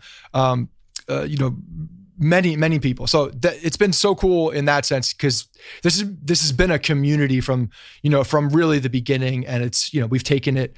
Um, you know offline and there's been a tremendous amount of people who are you know involved with that now too so it's uh it's been really cool it's just been a lot of fun and i really really really really really hope that we can get back to these uh in in real life things and actually watch a game because that to me talking every week uh yankees baseball with you is fun going and to these games and hanging out with everybody is probably my my favorite part of this whole thing so um yeah, I just uh, we we truly do appreciate it, and dude, like the the people that have been through us with with or through this whole thing with us have been through like the life experiences too, which is crazy. All of these things, you know, um, I got married before this, but you've gotten married. I had a kid, gone through all of Kemp's medical uh, procedures, you know, basically on air. He was being Sonny Gray is even attached to this attached to this unfortunately because he was pitching the first day. I remember the the night Kemp was born, um, and JJ came on, and we were supposed to record that day. JJ filled in for me. Yeah. I remember rigging the hospital. Um, uh, TV so that I could watch it because I was ex- very excited for Sonny Gray's first appearance. Uh, you know, and I'm I'm like Kemp, wait, don't come out yet. I want to watch the Sonny Gray. Like, ironically enough, is stupid. Um, so So maybe yeah. So maybe it definitely came full circle that we talked about Sonny Gray today. I I'll never forget that text you sent me. At- I was on my way home from work. We were going to be recording at like say 7 p.m. or something or 6 p.m. And then I just get a text from you. The kid's coming today. Can't record. yeah, that was when we got put into like the triage area because it was unexpected. And I'm listening to, I'm listening to what sounds like just like murder by knife with uh, women coming in having their baby Oh like right there unexpectedly and they're just like screaming. I'm like oh my god. And bevan's hearing this i'm just like wanna oh watch my Sonny Gray." god like what is happening? What is about to happen? Uh yeah it was it was it was pretty crazy. So yeah a lot of people have been been through all these different things. Um you got married and and you, ha- you- another you life have a, you have an announcement so yeah, another life experience coming up. I'm having a kid now. He's uh, baby boy due in February. My wife is due. My wife Leanne and I are expecting a child in February. So I know it's been. I mean, she's 30 weeks pregnant at this point. So it's not like we're just telling people. But I have not told people on the internet yet. interwebs So yeah now it's out there there, there will be the a, a interwebs. child have not said it on the podcast. It, it feels weird announcing like a life event on on a, a podcast, but it is my podcast, our podcast, so fine, whatever. But I just don't like. I, I don't know. I feel comfortable about announcing life events. Anyway, yes, I'm having a son. You're having- very excited. Yeah, yeah. Do you So do you think he's gonna? Do you think that out of the womb he's going to be complaining about something, or is there going to be a more Uh, definitely. positive approach here, and and we're going to get because we've already put this. Depends. Is he more like his mother? Or his That's the question. We're- We put this in the in the plans, right? Like Kemp and your son are going to be taking over the show. Hopefully, you know, at some point, we'll, we'll see what when that when that happens. The way the kids are going with technology, it might happen in like two years. Who knows? Yeah. Um, but yeah, that those are those are. I, I think that there's going to be a a long history of of these guys talking Yankees baseball, Well, I think it will be. I think it would be nice, and they have no choice. The road, They will be doing this. They, obviously. uh, but I think it would be nice down the road when Kemp and my son do take over the podcast if the roles are reversed and maybe Kemp's the more negative one and maybe my son's the more positive I gotta one, tell you, just to- I just find it hard to believe just to Kemp flip it. walking out, walking into watching baseball with a negative perspective. I just I don't see it happening. I, I obviously wasn't negative when I started watching baseball. That's developed over the past 32 I don't know, man. You and your dad have have a very strong bond, and I feel like your dad was complaining about something very early in your life when watching Yankees baseball. So, Well, the first I would have to say that I, I have- disagree with that, and and say that you probably learned from the master.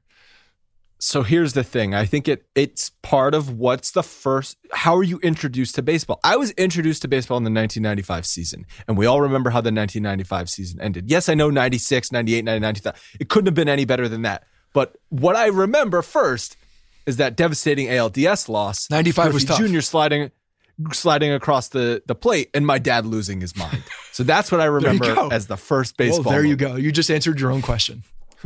and and what Had do you think your kids, a year later your kid's gonna be your kid's gonna be watching baseball for the first time, and I don't know what's gonna be happening, but something is gonna piss you off, and you're not gonna be able to uh, be quiet about it. You're gonna vocalize it clearly because as you get older, that just happens more often. You, the you know what i might the filter do? stops. I might just put on like a game from 1998 and pretend like it's live, and that's the first thing that he sees. No, you can't do so that. So he's just watching the greatest team ever. You won't be able to do that. That will not. That's not what you do. Um, you will be complete. Even they, they could be having, they could be up twenty games, first place, loaded, ready to go, and there will be a, on that day a complaint about something. So I don't, I don't know how. I don't enjoy podcasts or radio shows or anything of just talking about how great things are. Who wants to listen to that?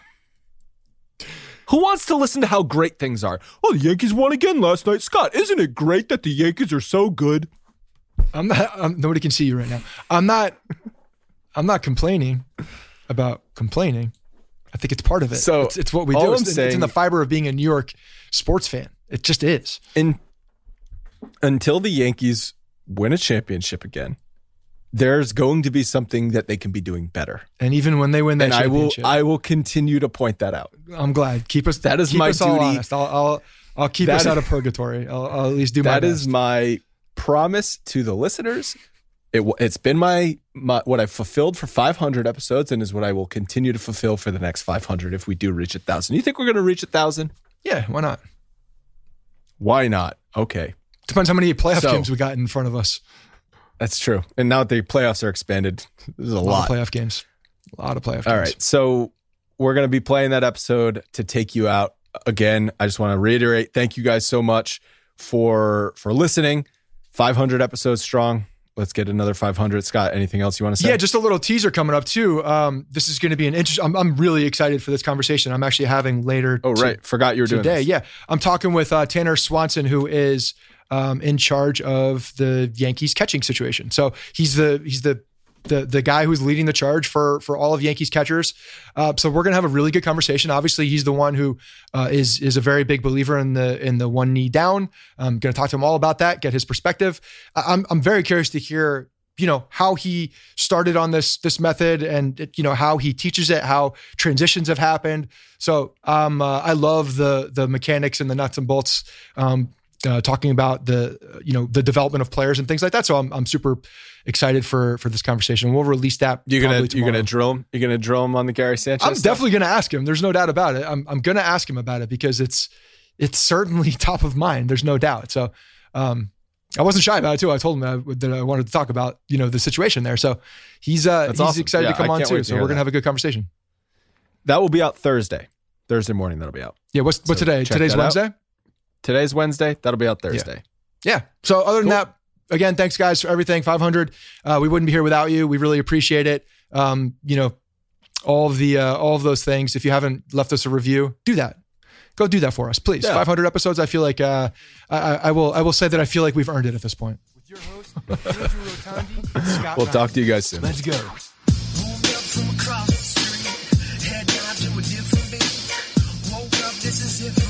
What's up, everyone? This is Andrew Rotondi.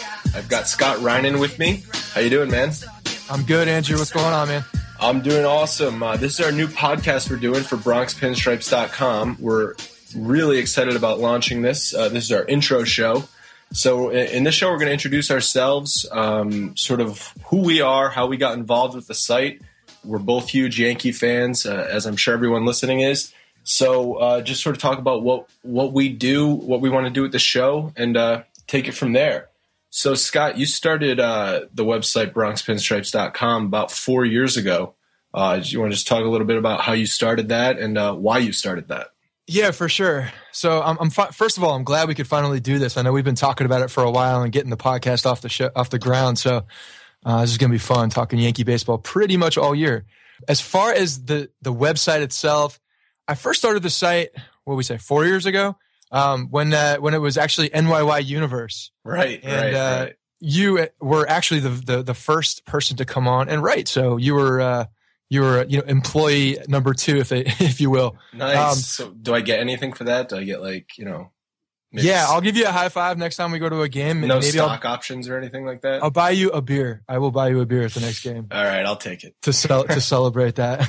Yeah. um, but yeah, so we started out as a NYY Universe, um, and then I got a very nice, polite um, letter from uh, Major League Baseball and the New York Yankees saying Yeah. that they didn't like our name and that it was a, a little too close to a couple of their. Um, their their trademarks. So uh, we we changed it to Bronx Pinstripes, and uh, I think for the better. I mean, Bronx Pinstripes is a just kind of fell in love with the with the name, and and the website has really progressed since. I mean, I started it originally was for when I was away because I left the New York area to go to school, and it was a way for me to really keep up with the team, um, not being around the local media, and uh, just just you know an, another opportunity for me to keep up with the team as much as possible. I mean, I'm absolutely obsessed with the Yankees. I love Yankee baseball. I grew up in uh, North Jersey and uh, Bergen County, about 20, 25 minutes from the stadium. So I used to go to games all the time when I was a kid.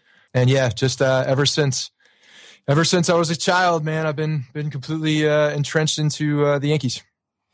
I think we share that. Um, I grew up in Rhode Island, uh, and actually, right now I live in Boston, and I know you know that. But uh, so you can imagine how difficult that is, uh, being such a diehard Yankee fan, living in Boston, with all those uh, masshole Red Sox fans who, um, you know, sort of give me shit all the time.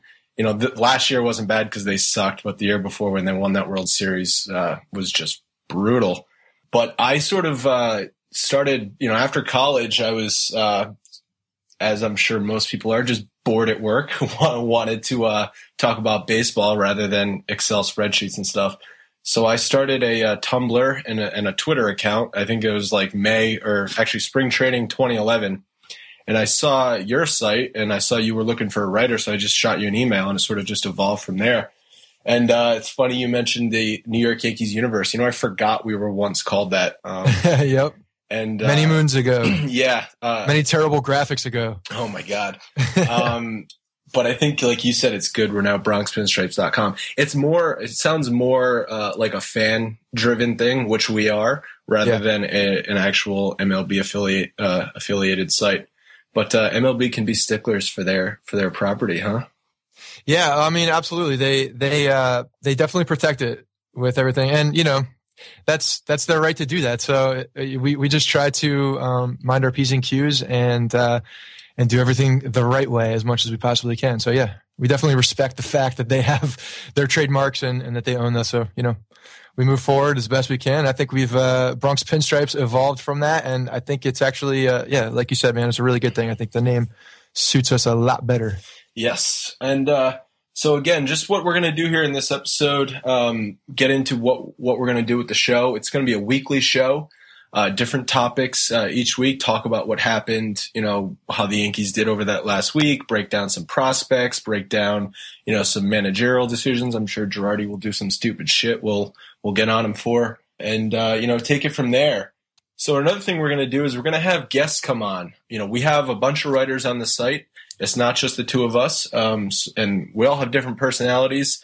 Uh, so we want to get those guys on, talk about their opinions about the team and about baseball. And uh, you know, everyone does something different. You know, uh, you know, one of our guys, Rich, on the site, he's a huge A Rod fan, so I'm sure I'm sure that'll be fun when we have him on.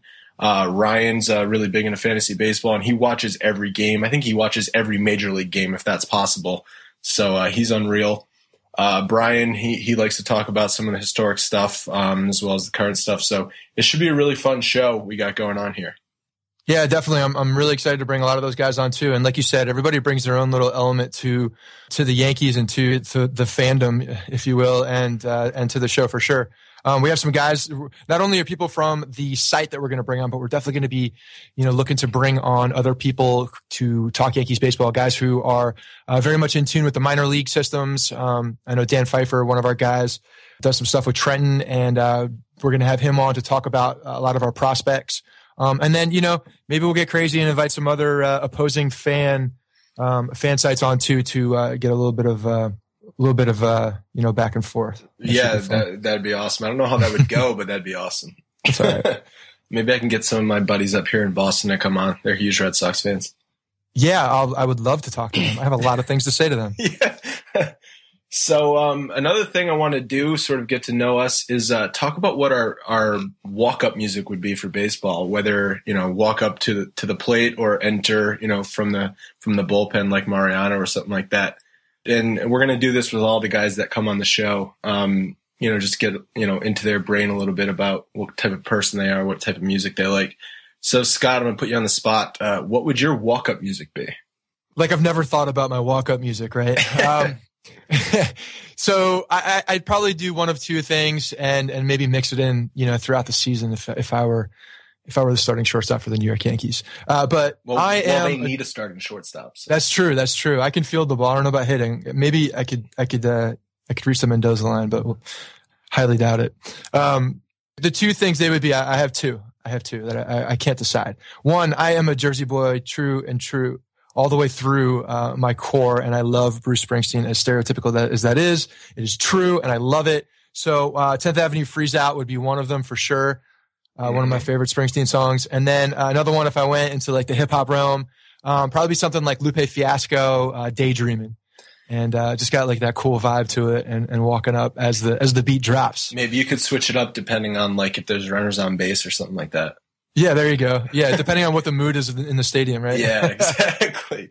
what is it about baseball fans and Springsteen? I like every baseball fan just friggin' loves Springsteen.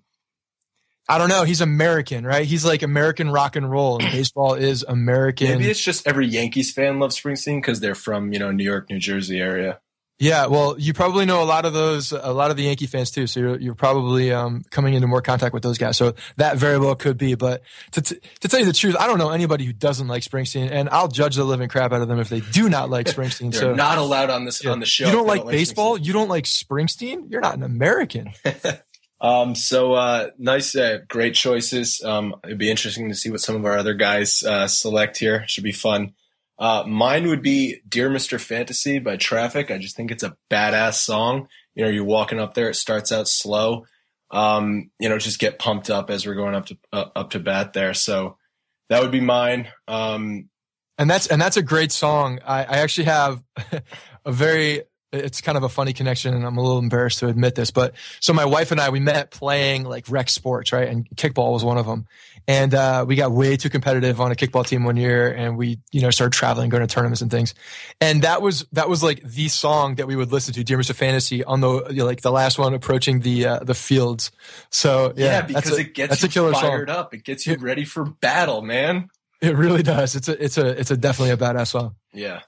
All right, so uh, let's jump into uh, you know the last couple years for the team, man. Eighty-four and eighty-five wins, not good, not good at all. Missed the playoffs, finished second last year, and I think they finished like third or fourth the year before. I can't even remember at this point. But just you know, subpar performances really across the board. And I think that it sort of got lost in the fact with Mariano and Jeter retiring, you know, the mood was still happy despite the fact that the team wasn't very good. And I just feel like with these last two years, you know, the season ended and no one was upset that they missed the playoffs. And I'm like, what, you know, they're spending $200 million. How are these teams missing the playoffs? Why aren't people more pissed?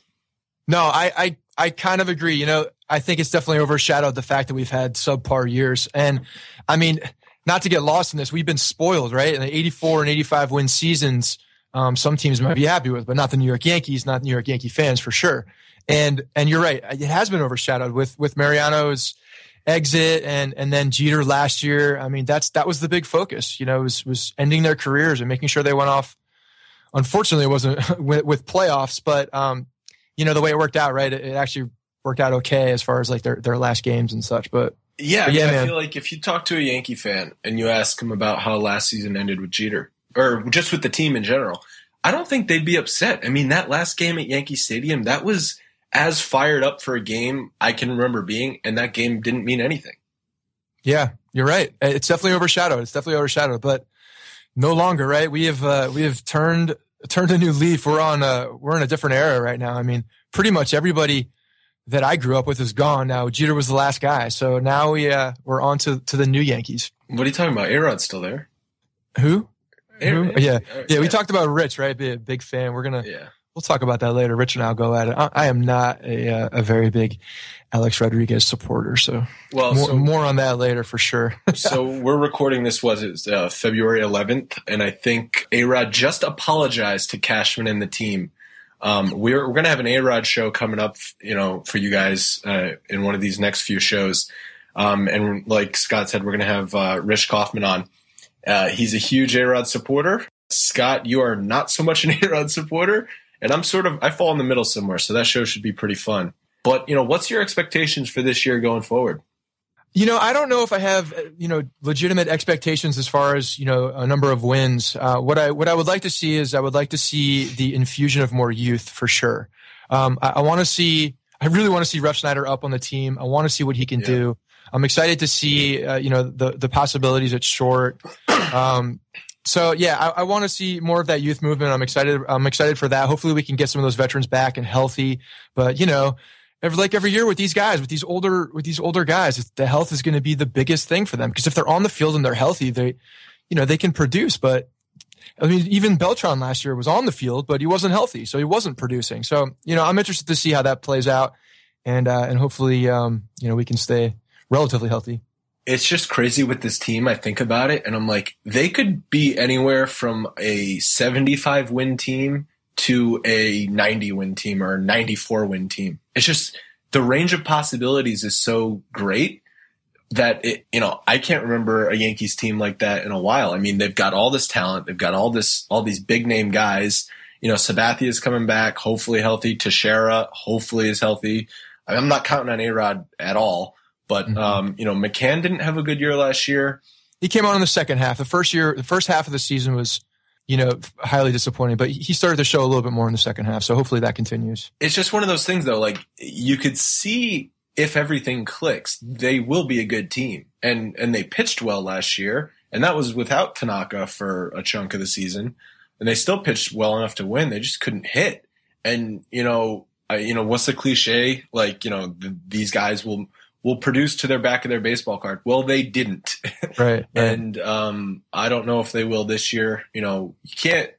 I, you know, logic says you know they're not all going to have bad years again, but you know, I'll believe it when I see it.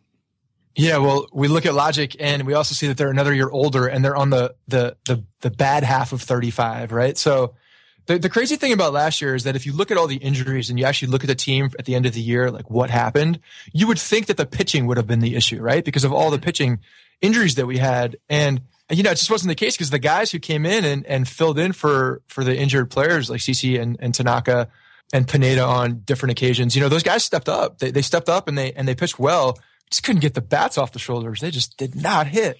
Yeah, it was extremely frustrating because um, it was sort of like a, a cruel twist of fate, right? Like I feel like in the mid 2000s, it was they can't find pitching. They'll score 850 runs a year, but they can't they can't hold teams to under five runs a game.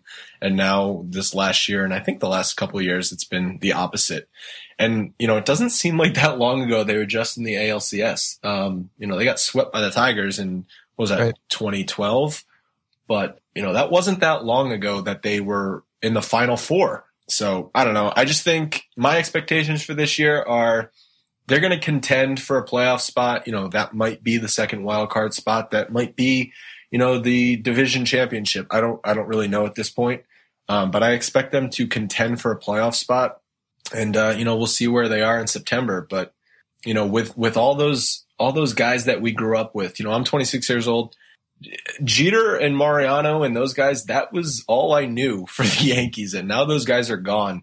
Um, obviously, I'm still a huge baseball fan, and I'm still going to watch every game and and you know follow the team. But it'll be interesting to see, uh, you know, who the next guy is. Um, it was funny, you know, I follow the Yankees on you know on Instagram, and they were pushing Brett Gardner as the Right. face of MLB.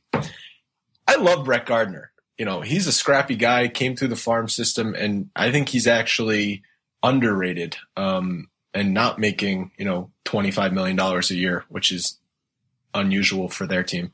But um, I think he's an underrated player. But if if he's the face of your organization, you're in trouble. Yeah, and I, I think that was more of them just trying to push someone else because he's obviously not the face of the organization. I mean, he is he is one of the you know one of the last homegrown guys, I guess, who's coming up and and who's who's doing good things. Um, but yeah, you're right. He's not he's not the face of an. org- I mean, two years ago they were talking about him as trade bait because of you know when uh, when Jacoby was in. So I don't know about that, but uh, I do love Brett as a player. I love uh, I love the hustle. I love the uh, I love how hard he plays too. So hopefully he can just um, improve that base stealing method. For someone so fast, he can't frickin' steal a base. I know, I know. I don't know what it is. Hopefully this year there's a little bit of a, a corner turn for him. All right, so uh, you know that's a little bit about what we're expecting for this year. As I mentioned, this is going to be a weekly show. We're going to release it every Monday morning, uh, so look out for that. And um, we got three shows, uh, three other shows, you know, ready to go for you guys right now. Uh, one recapping the Yankees off season, one uh, that's sort of a prospects preview, and then uh, that much awaited for a Rod duel show. I gotta like, I don't know, maybe I'll think of a prize for that for the winner. yeah, that'll be interesting. I, I'm excited for that one, and uh, I want to see what Rich has because I, I, I'm full, fully loaded with ammunition. Yeah, yeah. Uh, just like read that apology like uh, press release and just try not to get angry. I dare you. Yeah, no, I know, man. It's uh, how many times does he have to apologize? But yeah, definitely, uh, we'll get into that for sure. I, I feel like A-Rod apologizing is like if you apologize like to your girlfriend or wife for like getting too wasted the night before. Like you're just apologizing so you're not in trouble anymore. You don't actually mean it. Yeah, Like- it's a child. It's a child apologizing, is what it is. It's a child apologizing. Oh, I'm sorry. Yeah. I, I, I would not surprise me if he got caught again. To tell you the truth. Well, I mean, at this point, go for it. Like he's Right, not going right. to produce otherwise. But uh, we'll get into that in the A-Rod show. That's enough about A-Rod. My blood's boiling already talking about him. but uh, you know, thank you for everyone who listened to this first show, and I hope you guys continue to listen and tell everybody you know about the show. Uh, try and get it out there. We appreciate you guys listening, and uh, talk to you soon. Thanks.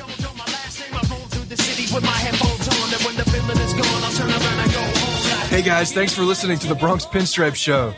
Make sure you find us on iTunes and subscribe so you can get all new episodes directly onto your phone. If you do like the show, we'd love for you to take a minute and give us a five star rating and review in iTunes. It really helps us out and allows us to create more shows. We're on Twitter at Bronx Pinstripes and the same on Facebook. You can always find us there talking Yankee baseball. Thanks again, guys, for your support. Really appreciate it. And go Yankees. Everyone is talking about magnesium. It's all you hear about. But why? What do we know about magnesium? Well, magnesium is the number one mineral that 75% of Americans are deficient in. If you are a woman over 35, magnesium will help you rediscover balance, energy, and vitality. Magnesium supports more than 300 enzymatic reactions in your body, including those involved in hormonal balance. From functional medicine doctors to mental well being and female hormone experts, we all know that magnesium is the one mineral to improve all aspects of well being and health. But which one? Magnesium Breakthrough from Bioptimizers, the trusted choice recommended by leading experts with seven best absorbed forms of magnesium to ensure your body receives the support it needs for overall well-being. Go to bioptimizers.com slash balance today and use code BALANCE10 for 10% off. Support your journey to wellness at B-I-O-P-T-I-M-I-Z-E-R-S dot com forward slash balance. Magnesium Breakthrough from Bioptimizers, your foundation to optimal health and vitality.